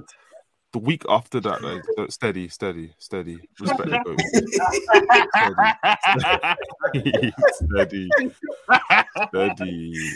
Oh man! Guys Oh, love- man. God, God. I love Alex this- would have a field day with that still. Oh, listen, him and him and Fahy loved the Stevie Gerrard um, slander. No, but I think I, I, it's a good point though. What, you, what you're saying, what you're saying, um, Mike. I I would even include Salah in that bracket too, because yeah, you would expect Salah to be in this period, like showing us, like we saw it even in the COVID season, um, and the season where like Henderson, um, when we had no centre backs, Salah was unreal that season. He was carrying us to, to victories. Um, he was doing well, and this season he just feels like mm, he's not so bothered. Like not in that he's not so bothered, but you expect our best player to carry us through games to be that spark. just don't think constantly he's in got that. games. He hasn't got it. Like the spark, Yeah. he hasn't got that. Like just bit between his I- teeth. Like yeah, I feel, like, I feel like I feel like a lot of players are missing that spark and that kind of inspiration because I can't lie. Um, again, um, going off of what Mike said, that that mental aspect of I don't know, like having to do the same thing again and again and again and again. Like physically, you're not going to be the same person you was four, four, four years ago, four seasons ago. Mentally, like you've done it before. You've kind of done the whole, okay, we've got over this, let's do it again. We've got over this, let's do it again. And then also mentally around you guys, like I don't know if I don't know if you guys are like this at work, but you know when you're kind of used to seeing the same faces and you, you kind of have to do the same thing with the same people all the time. I'm not saying that there's been absolutely no changes, but fundamentally, there's not been anyone that, for example, Salah can look at and be like, all right, I need to step my game up, especially with Mane gone now. I don't think in the in My the son, my son Nunez has said this is interesting still. no no no yeah, yeah, he's- he's- oh, oh, oh, nice, okay The okay funny one. yeah that's okay oh, that's what we've got AMs all right oh, when you say Nunez is that funny colleague that comes in, and you're just like, hey, how's it going, buddy? You know, you know that guy that you don't really know if you had to spud or sh- or shake his hand. He's one of them yeah, ones. Like, oh yeah, cool. Um, in the Comedic defense, relief at lunchtime, man. Comedic relief In- at lunchtime. in the, in the defense, you've got um Trent, who, um who done who's practically unchallenged. You've got um Robertson, who we've who we've had some competition, but Hey, where's Ramsey Ramsey, man? Yeah, where's Ramsey today? On this Where's NFT. Waldo thing. that's an Where is he, NFT. That's an NFT. But yeah, man, I just feel like these players have been seeing the same faces, same people, same same kind of me- even the same tactics. Even as we mentioned before, there's been no variety, no changes, and it's kind of played a toll on them, man. Um, so I think they're also like just wallowing their pity. Like they all look like they're feeling sorry for themselves. Yeah, like, oh, yeah. we, we see another penalty. Uh, it is what it is, man. Like, like Salah, when he gets the ball, he's not driving at his opponent. He's not um like making repeated runs like he normally does. Like Nunez' movement looks better than Salah at this moment in time, and that's crazy to think because Salah gets how many goals a season? He's not taking like the same amount of shots that he normally takes. Normally, Salah's averaging five or six shots per game. He's not really doing that at the moment, um, and he just looks like kind of like a shell of his, his former self. And Salah will always get goals. Like I don't think there's a version of Salah that really won't get goals, but and he'll take opportunities that come to him. But he's not really taking games by the scruff of the neck anymore. He's not really making things happen. And it's only maybe when really when Nu- Nunez gets on the ball, he looks to combine with him, maybe a bit of Trent as well. But like he's just not really like he doesn't really seem there. It's almost like he's checked out a little bit, and he I just think kind he of has, taken though. off. I don't think it's an ability thing. I don't think it's for the Yeah, he seemed like he just he just he just because we saw him. He, he won a game against for us against Man City. Um, we've seen some performances from him this season, but he just feel like he feels like he's just feeling sorry for himself, and he's just kind of There's checked definitely a psych- like I said, it's definitely a psychological thing because think about it. These players for about four seasons now, five seasons, have had to be perfect. So you know you need to get ninety something points to win the league. And like we've had so many setbacks along the way, like we've lost the league City on one point twice now. And And last season, the way it happened was just like the most heartbreaking thing ever. And the Champions League final again, I think that one's a big one for them because Yeah. like to lose to Madrid again, and like you just don't feel like they, they did well enough on the day. It's just all of these things. There's only so many times you can get off the canvas, and I think one of the things that helps players get off the canvas is that kind of like maybe that big new sign in and just Yeah. a bit of a refresh, and just these sorts of things help. And we haven't done that enough in particular areas of the pitch. Um, at all the squad, so maybe that would have helped them get off the canvas. But and I can't lie, I I, think feel a lot of them just look done, man. I, I can't lie, I feel like there's a lot of there's a lot of um there's a lot of uncertain in the background. There's a lot of uncertainty as well that we're probably not privy to. Um, the, the especially like from, what we've heard um this um not even this week over the last few months with the the, the you know us being sold. Um, I, I, I, we've talked, we've spoken about you know especially the FSG, the transfer committee. In terms of we don't know um, what the players are privy to. Um, hearing that Klopp doesn't want to sign certain players because he's not getting along with this person. Pep Lijnders releasing a book apparently is kind of playing a part in people just not really being happy. And again, with all the other stuff on the pitch as well, um, we don't we don't know. Uh, it does look like heads have dropped and players have kind of you know I'm not going to say stop playing for Klopp, but the the same beliefs that they used to have. You know, their their body's just not working like it used to. Um, even with Klopp alluding to today, um, he made some comments about if it's the right time to phase certain players out. Um, he, it may be the time. I, I think he's alluding to certain players in the team where he's like, all right, I've ran my race, man. Get them, let me get you out. And and also, Klopp has never done this before. Um, we, we always forget this. Like he's never actually rebuilt a t- rebuilt a title winning team. Um, with Dortmund, we saw where everyone was checked out. Klopp was checked out as well. He he made a decision to leave. But I feel like with Liverpool, he's going to stick it out. I feel like at this time, um, Klopp is going to have to um, he's going to have to make some changes. And I know we was going to proper get onto him today, and I was going to proper drill into him, drill into him, drill, drill into him today. Pause. But um, nah, man, it's like it's getting to the point where again it's apathy. It's apathy. You just got to kind of ride the wave and yeah, get through it. Really. Um, I want to kind of. Go on, go on. So go on. just, just you man heard my laughing in it. I just was laughing at the fact that um Arthur Melo and Nunez were watching the game together. You that first, brother. Whatever, Arthur Miller. Whatever, that first, brother. Whatever, man. Whatever. Oh man. I can't believe we employ a midfielder called Arthur Melo. yeah, really. Like, I'm- Every I day can't- when I'm walking down the street. Ugh. anyway, um, I, I wanted to get in some listeners' questions because we actually have a few, um, and yeah, we can just we can just rattle through them.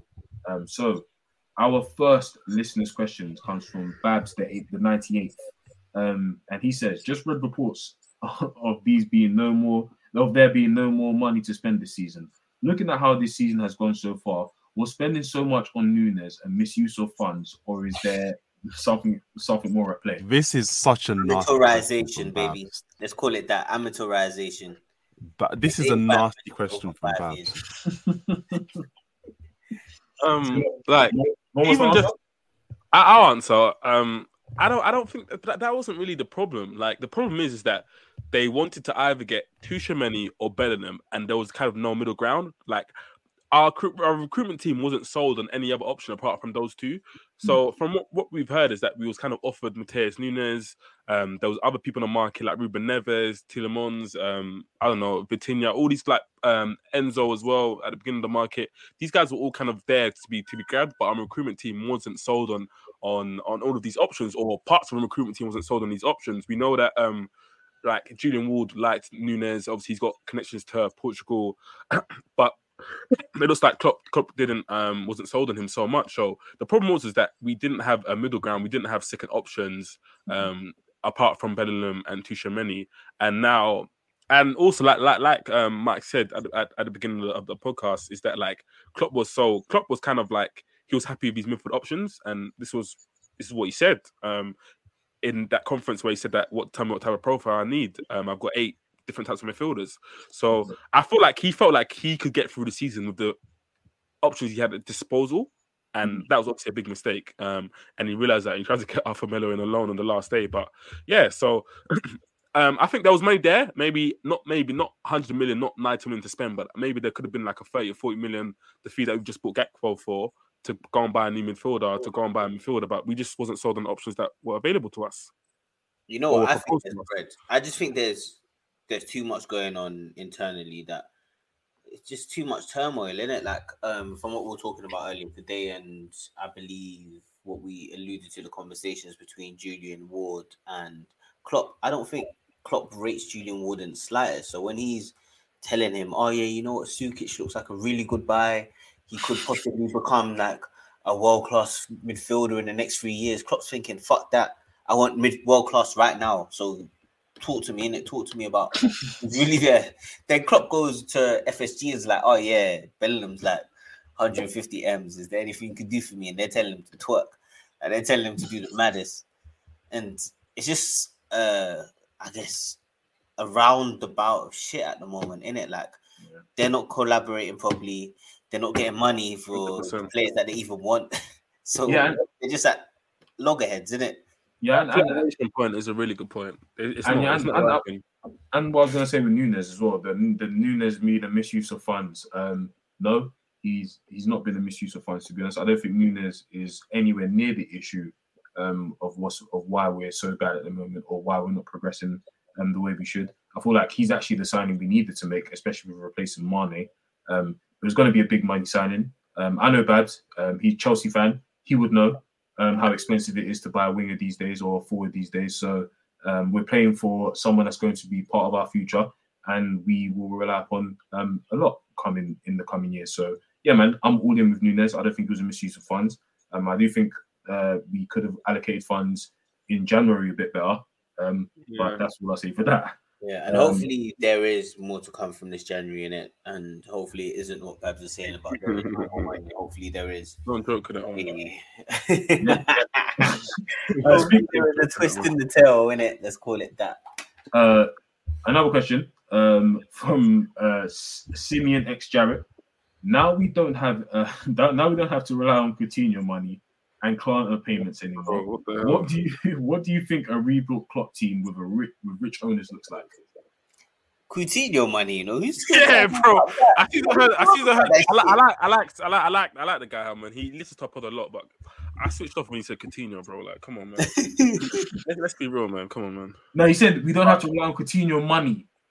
Bro, that was that's that's years ago, man. Let's talk about it now. Boy, I can't lie. If, if we're gonna be honest, even yeah. talk If we're gonna money, be honest, if we're going to be honest, that Coutinho money paid for a lot of us for a lot of our squad right now. Yeah, but in terms of if what you his free them- question was, yeah, in terms of what his question was about, what does a rebuilt Klopp side look with money? Um, I think with money we get Bellingham in. Well, with money in Champions League we get Bellingham in. Um, from the reports, it's looking like Nunes as well. Yeah. Then you have maybe a PM as well, probably. I think you DM. signed three. I think, But I I think think you signed might three to go back to midfielders six and a centre back. Yeah. Yeah, I think you signed three midfielders, a centre back, and a right winger. Ideally, how you do it is you sign one midfielder now, and then you sign the other three in the summer. So you sign Matheus Nunes, Bellingham, and a centre back in the summer, and you bring in one midfielder like a Caicedo or someone else in this window. That's how I would do it. Give me Do Moise. you- Give me you Moise, man. so- I know Chelsea are going to be all over him though, and I know they're going to bag, but Or Amrabat or whoever. Just to ask you, I do, don't you think they're either. do you think under under rich owners, um, Liverpool will be a bit more ruthless in letting people go? So, for example, um, do you think, for example, if like a Matip, if we say yeah, Matip, time for you to go, and um, you know, because we have the money to kind of take a loss on their on their transfer fee, we'll be like, okay, cool, you go on, you go for five mil. Even Joe Gomez, for example. No, I think no, they would now. I Klopp will think be crying, bro. I think I think. The Klopp will be kicking and manager, the manager values his Exactly. players a lot, and I, and I don't think all of a sudden we have more disposable income, mm. and is he going to be like, oh no, I'm going to start selling these players quicker than I ought, otherwise would? I think he loves these players, and that's that's who he is. But I also remember him trying to get a fee for Ox, and basically, I don't know what the inner workings were, but the valuation wasn't met, although there was a bid on the table. Ah, so he doesn't. He, I I think don't- we've never really like. I don't think he, he don't. He doesn't love KR. He doesn't love Chamberlain. Like that's not. He doesn't love Nat Phillips. Those are, that's not a surprise. They're not his loyal soldiers. They don't really play many minutes. It's I'm talking It's about the ones when- that have done a lot for him, like Yeah. the Wijnaldum. the Hendos, the Fabinhos, so when when when, when we were kind of Fabinho, when we think, was just get out of here. when we sorry, sorry, Marco, when we was justling for Henderson, um, Henderson's contract, and obviously we, I think Edwards wanted to maybe give him like a one year, but he wanted no, we wanted to give him a two year, but he wanted a three or four year. That's when Klopp stepped in and said, no, he's my captain, he's my kind of on the pitch manager. We need to give him that three four year contract he kind of asked for. Yeah, I'm saying that's that's when obviously like Klopp. That's his loyalty to his players, and that's when obviously it kind of shows through. But obviously, um, it's the same thing with Milner as well. It, it looks like that's his decision. They kind of leave it down to him because the data analysts and that they were kind of justin. They were kind of thinking, okay, we might not need. There was there's a reason why we wanted to offer him like a one year or two year contract because we knew that Mm. maybe he's he's used we, uh, uh, his use of him wasn't necessarily needed. And the same thing with Gini as well. We knew that Gini was probably coming to um, end of his career, so we wanted to offer him a shorter contract. But like I said, obviously Klopp stepped in with the Milner, the Henderson stuff. So it, it's, it's it's it's down to the manager really. I don't really think that's that's anything to do with the owners, to be honest. And uh, just two more questions. Um, this one will be a quick one. Um, it's from Mark Gillespie four. Um, if you could let only one player leave in the summer, which of them would you? Which of them would you pick? Just one. Just one. Gakpo. Gakpo. That is I'm I'm joking by the way. I'm joking. I'm gonna go Fabinho still. Okay. I think because Um, that forces you to buy a DM, and I think you can still get a good price for Fabinho. Mark, um, sorry, Peter. Uh, but so, but all these players that are leaving on the free contracts, I won't, I won't say them right because they're leaving anyway. We Yeah, just yeah, that they're- yeah, yeah. So someone that can be Uh, sold, for example. It could be anyone. It could be Salah. It could be anyone. probably Matip, probably. Okay. Uh, mine will be Henderson. Mine will be Matip as well. Okay. And um, from the big man himself, Houdini, Mr. Morayo, host of the main pod, um, he could ask, what are the current season expectations for Liverpool? And for those of you who are clocked in, what would you have? What sorry, what would have you reconsidering if he should leave the lead the team next season and going forward? So I'll start with Mike. So I think the aim for the season still has to be the top four, even though I think it feels really improbable at this stage, just because the sides above us, Newcastle United, I mean Arsenal, Arsenal and City are locked into the top four, so that let's not talk about them. But the two sides who might drop out, Newcastle and United, look really, really strong at the moment. Newcastle have lost one game all season, um, so they're a very hard team to beat. And United are, are going on a run now, and they've shown that in the big games they can which was the question mark I think a few people had. I think Fahi mentioned in a group chat. They've shown that they can put together a good game plan in the big games. So we're what ten points off the top four now, and it will require a team like a Newcastle or United dropping off and us taking advantage. And I personally don't see that happening at this stage. But I'm happy to be wrong. But I do still think we have to at least aim for it. So I would say the aim has to be top four, an FA Cup run, um, and, and winning that. Actually, I think we should we should aim to win that now, given that um, it would that hopefully but it opens up for us now that we have Brighton and and City play Arsenal. So one of those two we get knocked out. So it will open up for us the FA Cup. So FA Cup top four and Champions League. You know what? Sod it. Get to the final of that too. That should be that should be the aim. Yeah, Optimistic as ever. You know. Yeah, Optimistic as yeah, ever. right. Peter. Uh, oh, sorry, and and your clock clock in. Um, you of course ev- everyone's here. Everyone's here is clock in, so we'll just say that. But Mike, uh, yeah, what would make you change Are your we mind? sure about that still? Are we sure? I don't think there's any. I don't think there's anything that make me change your mind. Like even if we lost heavily, like the Brighton loss again and again, I just who else on the market would you rather than Jurgen Klopp? Like this is this is the this is the guy for us, man. In terms of Liverpool, so yeah, nothing will make me reconsider. Um, Peter. Um, yeah, for me, uh, top four has to be the aim. Um, we finished top four for how many years running? Even in the bad season where we had no centre backs, we still managed to put a run together and finish top four. Whether I expect to happen is a different thing. Um, uh, the way Arsenal, Newcastle are playing at the moment, and Man United as well, to be honest, um, they look kind of like strong teams. Um, so I, I don't know. It, it looks kind of like Mike said, it's improbable. Um, but yeah, I think top four would have to be the expectation. Um, well, it would be kind of the ambition, maybe not expectation and obviously like a decent run as well. Um, hopefully in FA Cup. I don't see us going any further in the Champions League. I think the Champions League, um, those knockout ties really kind of expose your weaknesses.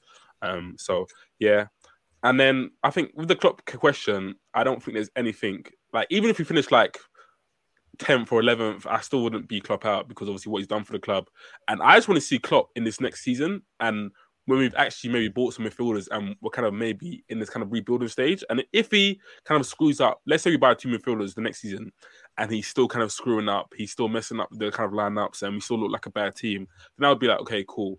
Maybe just not the right stage man for the next rebuilding stage. But I want to give him a chance with this new, like with a new, a newer team, maybe some fresh legs and like a. I want to see. I want to have him obviously be in charge while we have this next rebuilding stage, and let's see what he does with that first.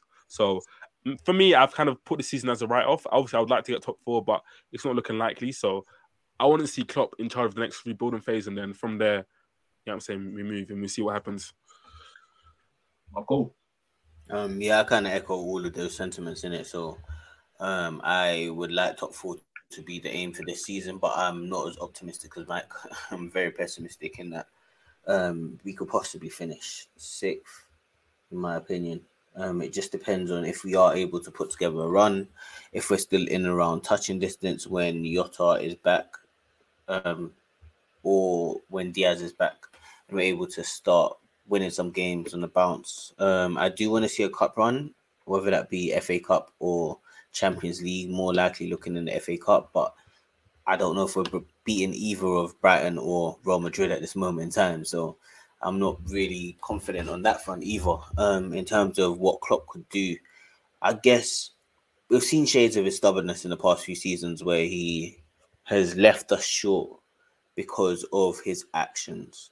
And I would say, like, persisting with um, current midfield and current tactics.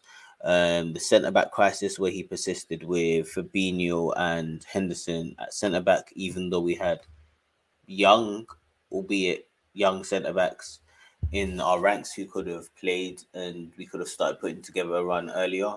Um, so if we continue to see that side of things and we are not putting together results, we're not constantly in and around challenging, then yes, I would start to have doubts about Klopp. Um, because I think one of my major doubts about Klopp is his management of bad situations and how rigid he is with his tactics.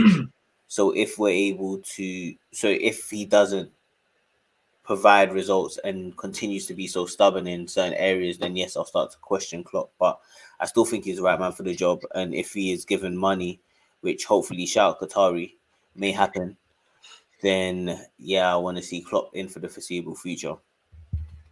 Yeah, um, I echo the same sentiments as everyone in terms of season's expectations, and with Klopp, um, I'm with Marco as well. I feel like this summer is a very big summer for Klopp.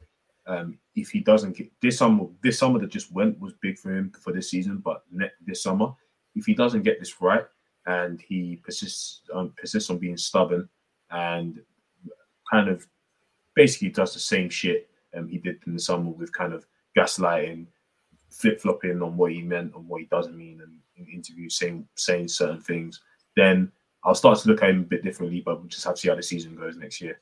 Um, and I think that ends it all. Um, guys, thank you for joining me on this late night.